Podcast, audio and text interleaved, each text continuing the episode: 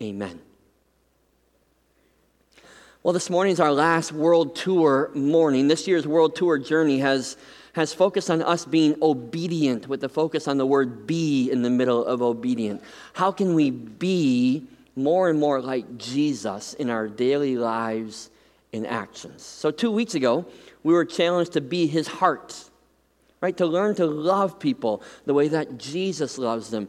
We're encouraged to live with true empathy, to put ourselves in somebody's situation, to put ourselves in their shoes for a moment, to hurt the way they hurt, just as Jesus would, and to love them the way that Jesus loves them.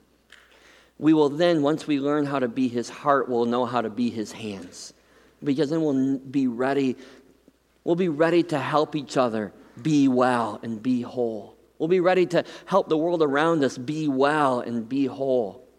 Maybe we'll be ready to let others around us help us be well and be whole. So now this morning we take our third and final step in this journey of obedience and we learn how to be his voice this morning. And, and, this profound calling from God to be his voice really sets the foundation for why we do anything outside the walls of this building right? As disciples of, of Jesus, we're called to care deeply for those around us. We're called to give ourselves away sacrificially for those who are poor, right? Who can't afford a home, like we're going to do at the pig roast today. For those who, who don't have food on their table, like we're doing with our food drive. To care for those who are oppressed. And we're called to care for those who are being discriminated against, for those who are being taken advantage of, for those who are disenfranchised or discarded, the prisoners, the disabled, the sick. Okay, but we don't do all of those things simply to be nice people, simply to be good people. And I certainly hope we aren't doing those things in our lives so that we will get the glory. Instead, we love and we serve in Jesus' name to this world. We point to Jesus, we point to Him. And that means our loving actions that we do must go hand in hand with our loving words.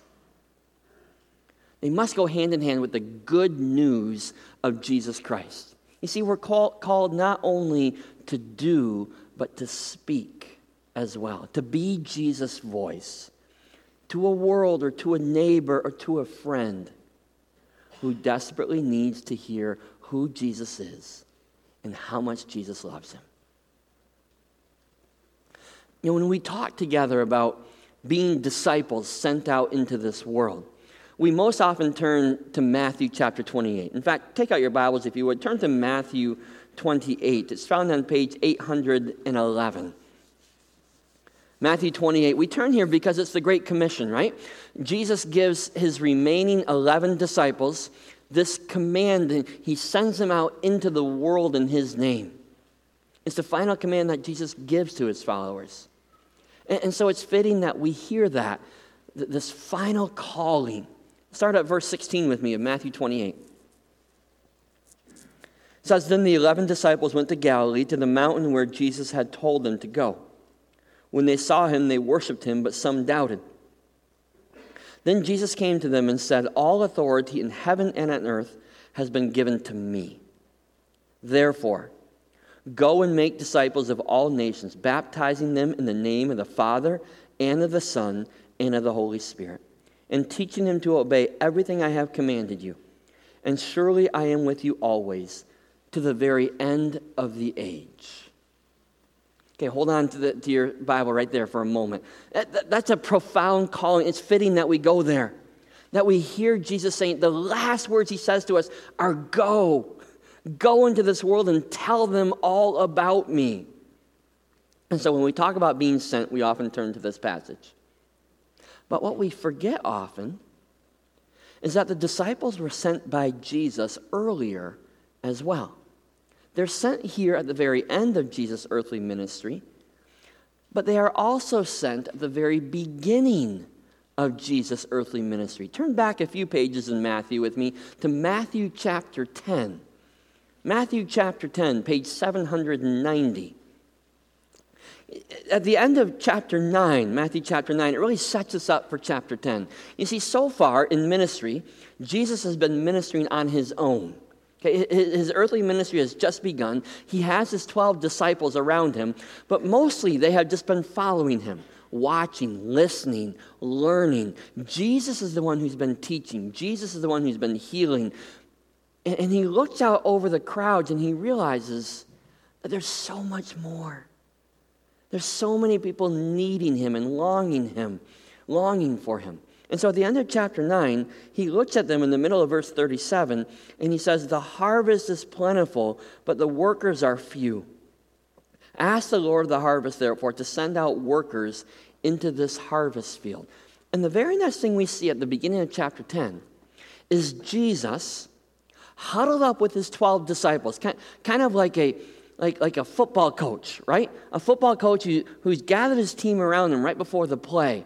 And, and he's got his disciples huddled around him, and he's given them the play before he sends them out to be those harvesters in the field. He's giving them all of their instructions before he sends them out for the very first time. And the instructions that he gives to them are instructions that he gives to us, the disciples being sent still today. Now, we aren't going to read all of chapter 10 here this morning. I hope that maybe you'll go back later on tonight for your devotions and read all of chapter 10. So, we're going to read bits and pieces of it. Um, but we can't skip verse 1. Because verse 1 starts, Jesus starts by laying out the very same foundation that he gives us in Matthew 28. Listen to what he says. It says that Jesus called his 12 disciples to him and gave them authority to drive out impure spirits and to heal every disease and sickness. So Jesus makes it clear what their purpose is. They're sent into this world, but it's not coincidence that the word that he uses here for them is the same one he uses in Matthew 28. He says, I send you with authority.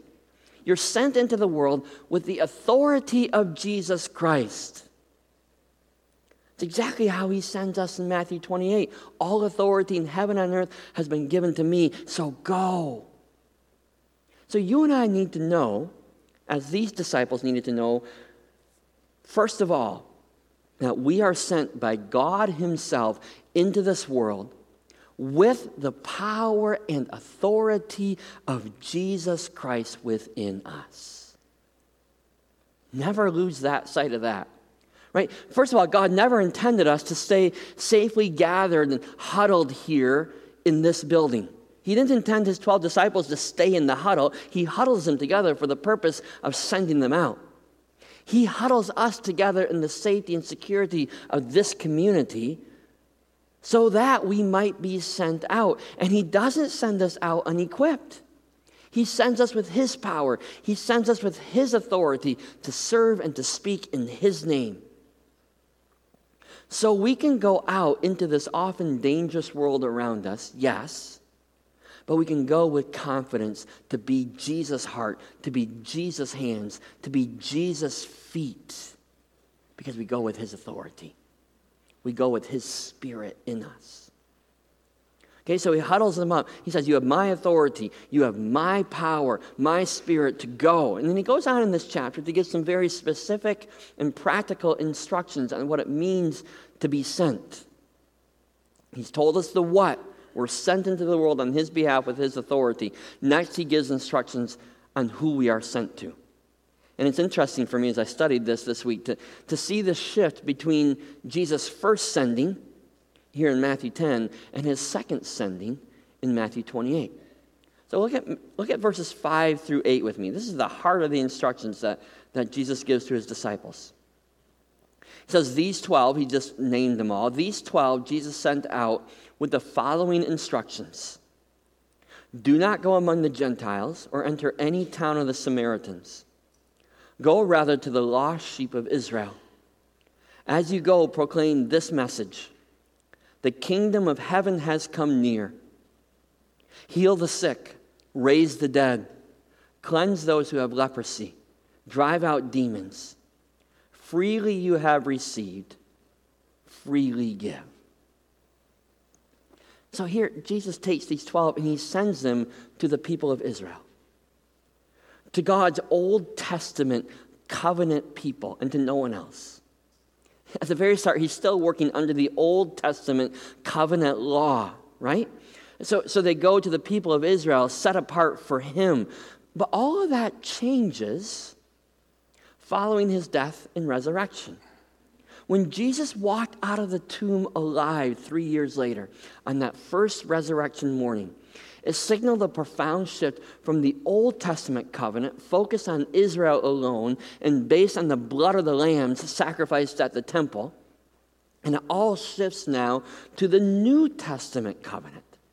The New Testament covenant that includes all people no matter their race, no matter their gender, no matter their nationality. And that's based on the blood of the one Lamb of Jesus Christ, offered once and for all by Jesus on the cross.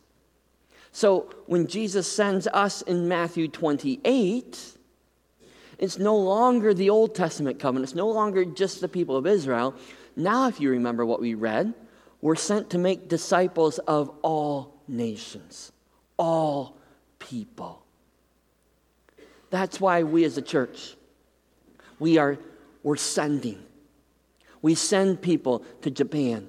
And we are sending people to Nicaragua, and we're sending people to Romania, and we're sending people to Uganda, and we're sending people all throughout the United States. We're sending them, uh, serving people all over the world, because we are to go to all nations, to all people. But that's also why you and I go into our own city and we go into our own neighborhoods, and we go into our own schools and our own workplaces, because no one is outside the reach of God's saving grace. No one is outside of our calling to love and serve in Jesus' name. You never lock eyes with anyone who God hasn't called his church, his community to go to in his name, to serve and to love in his name. All people. And then Jesus goes immediately then to make, to make their purpose and our purpose very clear. Why is he sending us? He's sending us as his disciples into this broken world for two purposes. We've already been invited and challenged on the first purpose.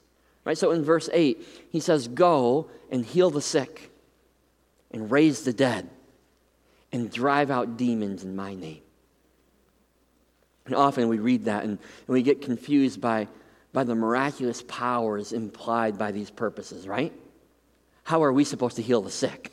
How are we supposed to raise the dead? How are we supposed to drive out demons? Well, what we're supposed to do is we're supposed to go to the people that God has brought into our lives. And we're supposed to meet them with the heart of Jesus and with the hands of Jesus. We're supposed to feel their deep brokenness and to feel their deep need and to help them then to experience the wholeness and the wellness that comes from Jesus in any way possible, however God calls us to do that.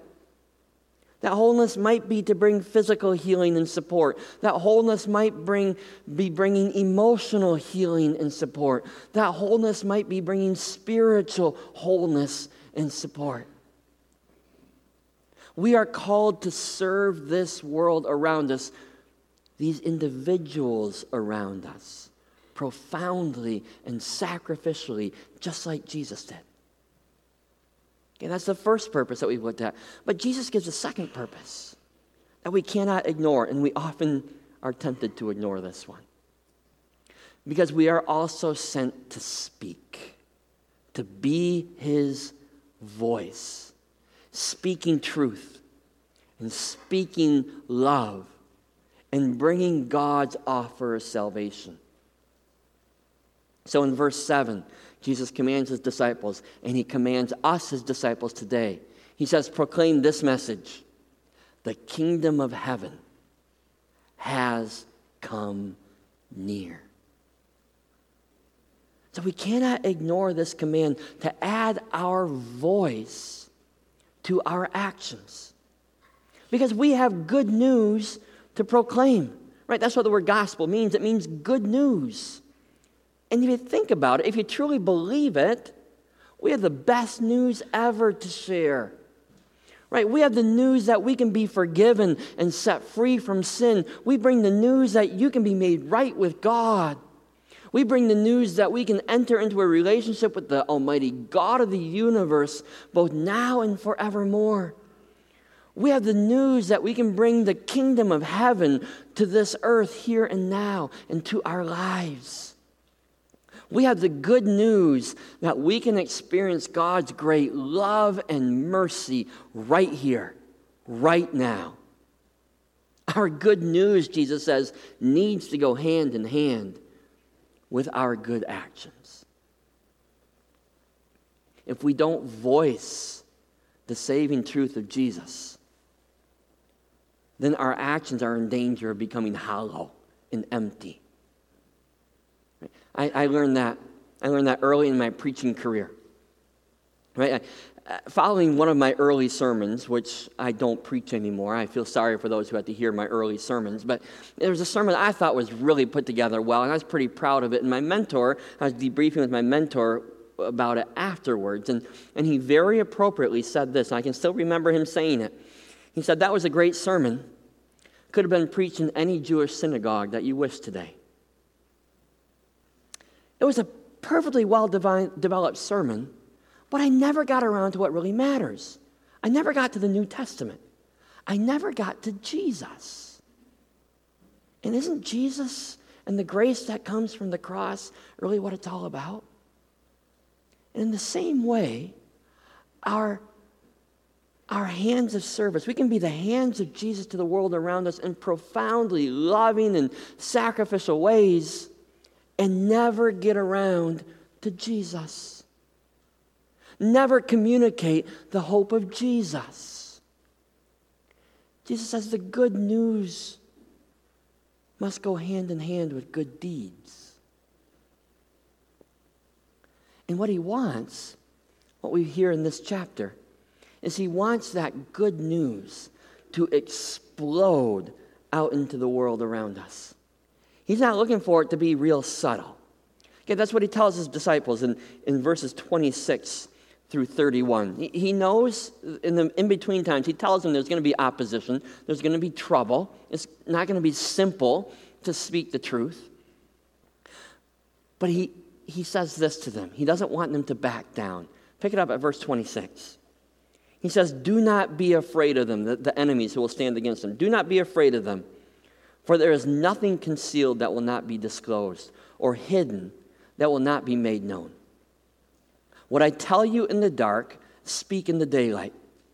What is whispered in your ear, proclaim from the roofs.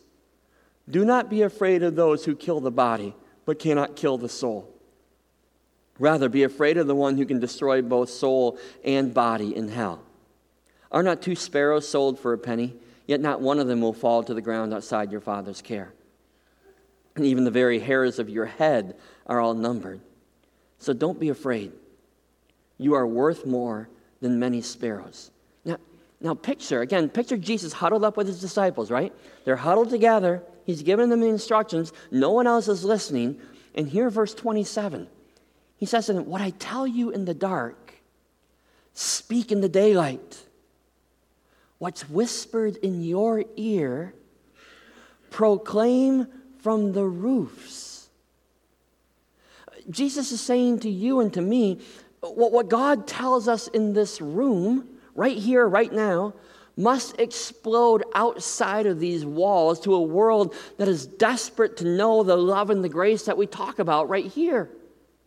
The message of acceptance and forgiveness that God speaks to you and to me, maybe in the quiet of your personal devotional times, right? That message of love and, expe- and acceptance needs to explode outside of our lives to the lives of the people who need to know that they are forgiven, that they are loved, and that they are accepted.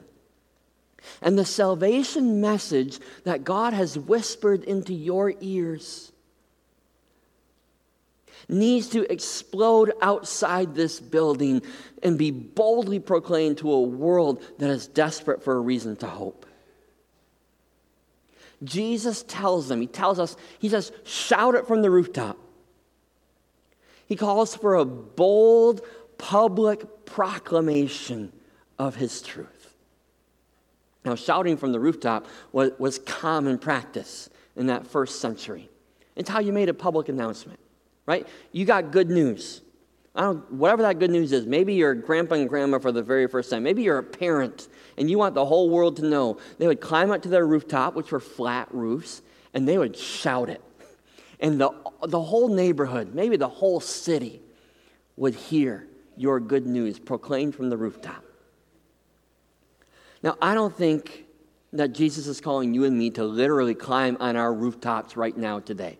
First of all, mine's pretty steep. And with my cane, I'm not sure I'd get up there in the first place. If I did, I'd probably fall right off.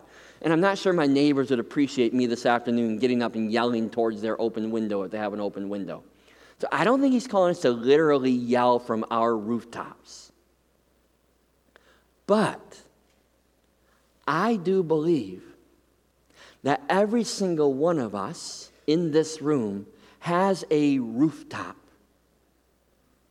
that we have a platform in life that God has given to us for the purpose of speaking good news of Jesus. And so, my inv- invitation to you right now is to think about what your rooftop is, what your platform is. Mindy already shared one of them with us, right? That, that friend of hers who's student at, at East Grand Rapids Elementary School, he chose the school hallway to be his rooftop. And so he puts his magnet on the locker, proclaims to everybody there, I love Jesus. There's his platform. And maybe school is your platform for everyone here, but maybe especially for those of you who have, who have chosen public or charter schools, right? And you make connections and friendships, and God gives you the opportunity then to share your story, to boldly speak the good news of Jesus. There's your rooftop, there's your platform. Maybe your rooftop is someplace where you're already serving with your hands. Right? So because you serve the homeless with Family Promise, or because you volunteer at the hospital, or because you decide to rake your elderly neighbor's leaves every fall. However, it is, because you invest deeply in someone's life, you have the chance to share why you serve, to boldly speak the truth of Jesus Christ. God has given some of you great athletic skills right, that our culture highly values and celebrates. And because of your skill, maybe the court or the field or the swimming pool becomes your platform. Maybe with how you behave opens up the door for you to then boldly speak the good news of Jesus. Or maybe your ability is with a musical instrument, or maybe with a, a camera, or maybe with by fixing things or building things. Whatever your ability is, maybe that's your platform and it opens up the door for you to speak good news of Jesus. Maybe it's your job at work. Maybe God's giving you a leadership position at work, and you choose to lead with integrity, to lead with generosity. And when people ask you, why, why do you make those decisions? Why are you so generous? You have a platform, a rooftop to speak the good news of Jesus. Maybe God's allowed you to work with children at the hospital or at a school, maybe. And you care for them deeply. And when they ask why you care so much, the door is open for you to speak Jesus. Or maybe God's given you a job where you, where you simply obey God's command and you work hard every moment that you're on the clock. You put in your all, even when your coworkers are not putting in their all. And they ask you, why do you work so hard? And the platform has been opened. The rooftop is there for you to speak of Jesus. Maybe God's giving you the personality to connect with all your neighbors. You're the one who knows every neighbor in the neighborhood, right? And it opens up the door for you to care for them. When they wonder why you care, you speak the name of Jesus.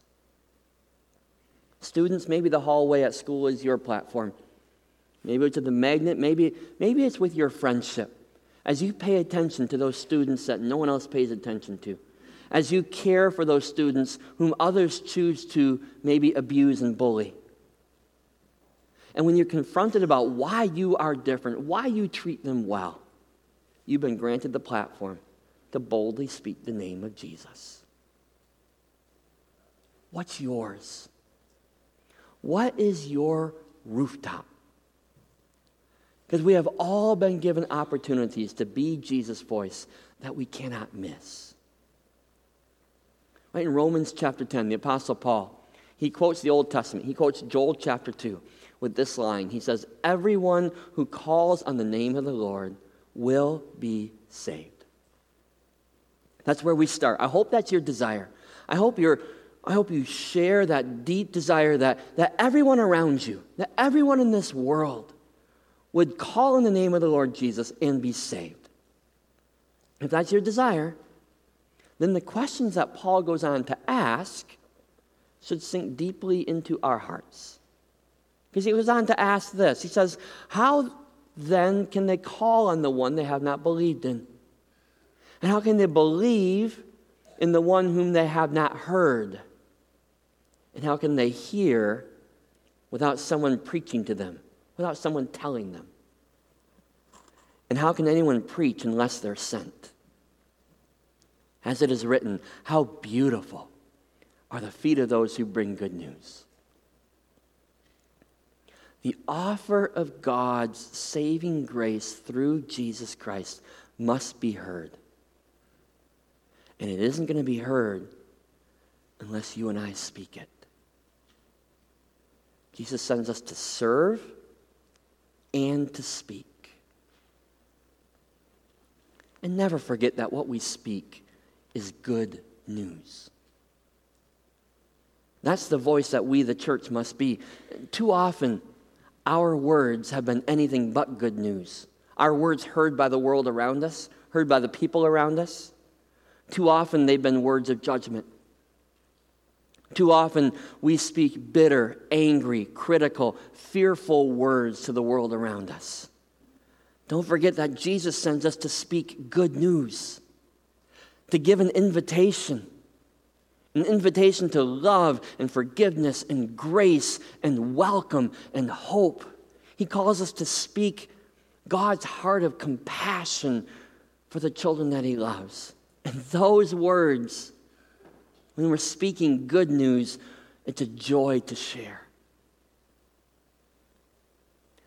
So, God has given each of you, each of us, a platform, a rooftop, so that you can boldly invite the lonely to find a place to belong, so that you can boldly invite the broken to find a place of wholeness, so that you can boldly invite the hurting to find a place of healing so that you boldly can invite the lost to find their way back home, so that you boldly can invite the searching to find a Savior, to find Jesus.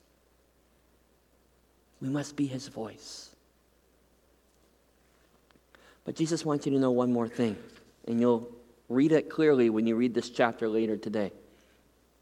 Jesus wants you to know that while we are sent with His authority, and while being his voice should bring us great joy, it won't be easy. Okay, you, will read this. You'll, you'll read that Jesus is brutally honest in this chapter. He makes it clear that you and I will face opposition. We will be rejected because of the message we bring. We will be opposed by worldly authorities. We will face abuse. And people we love will deny us, will turn against us because we're speaking the truth so it won't be easy. But he tells us that we can still set our fear aside because he gives us one thing. What, what you'll read when you read chapter 10 later today, and I sure hope you do, the section in the middle that we didn't read, he tells them to go out and not bring anything with them. He says, Don't bring any money with you. Don't bring a suitcase with extra clothes. Don't bring a bag with food for your journey. He tells them, Go bringing nothing. But then he does give them one thing to take with them as they go. How are they sent? How are we sent? We are sent with courage. That's the one thing Jesus gives courage. He says, Trust God in this journey. Trust God enough to go with courage to speak into this broken and dangerous world around us. Jesus says, Do not be afraid. Right? We just read that in that paragraph. He says, Don't be afraid of those who kill the body but cannot kill the soul. Rather, be afraid of the one who can destroy both body and soul. In other words, he says, we should be more afraid about not going than going. We should be more afraid not to speak than to speak. Because when we stay hidden, and when we stay silent, we let the powers of evil, Jesus says, we let the powers of Satan rule the day. Go unchecked. When we stay hidden and when we stay silent, we concede the spiritual battle. You and I are sent by God to speak good news from the rooftops that He has given us. He's given us His authority, He's given us His courage to be His heart and to love like Jesus loved, and to be His hands and to serve like Jesus served, and to be His voice now to speak his invitation of love and grace. You know, I'm so thankful for the people of Ivan Ivanrest Church who have answered God's call to be sent literally all around the world. You know, I struck just this week as I was preparing this of how more and more Ivanrest members are saying yes to being sent. Right? From Angie to Tim and Renee to Jared and Susan to Michael and I began wondering this past week I wonder who's going to be next. I wonder who God's going to ask to go next. And then Saturday, I get an email from the next young couple saying, Hey, we're applying to be sent. Can you, send, can you be a reference for me? More and more people from right here, from within these walls, saying, Send me. That's exciting to me. And at the same time, it's exciting to me to think about all of us who stay here at home, realizing that we too are sent. That we are sent right here and right now to serve and to speak for Jesus in this place. So, here at the end of our world tour, I want to leave all of us disciples here with these words from Peter. As sent disciples of Jesus Christ, he says to us, In your hearts, revere Christ as Lord, and always be prepared to give an answer to everyone who asks you to give a reason for the hope that you have. And do this with gentleness and respect. Always be prepared to speak from the rooftop. So find your rooftop. And from there, don't be afraid to speak the good news of Jesus Christ. Would you pray with me? What an honor, Father, and how humbling to know that we, your church, are your plan to reach out to this broken and hurting world. You have designed the restoration of this world to work through us through your spirit moving in our hands and in our voices. And so we ask, first of all, that you'd forgive us when we, are, when we have been too timid to serve or to speak. And I ask that you'd fill us with courage to know that we are sent with your authority and your power. Open up our eyes, Father, to the rooftop platforms that you give to each one of us. And when you give us the opportunities then from that, from that rooftop to speak your name, to speak the good news of your salvation grace, give us the words to speak. Give us the courage to stand up for you. And use us. What a privilege. Use us to bring your kingdom here to this place. In Jesus' name we pray.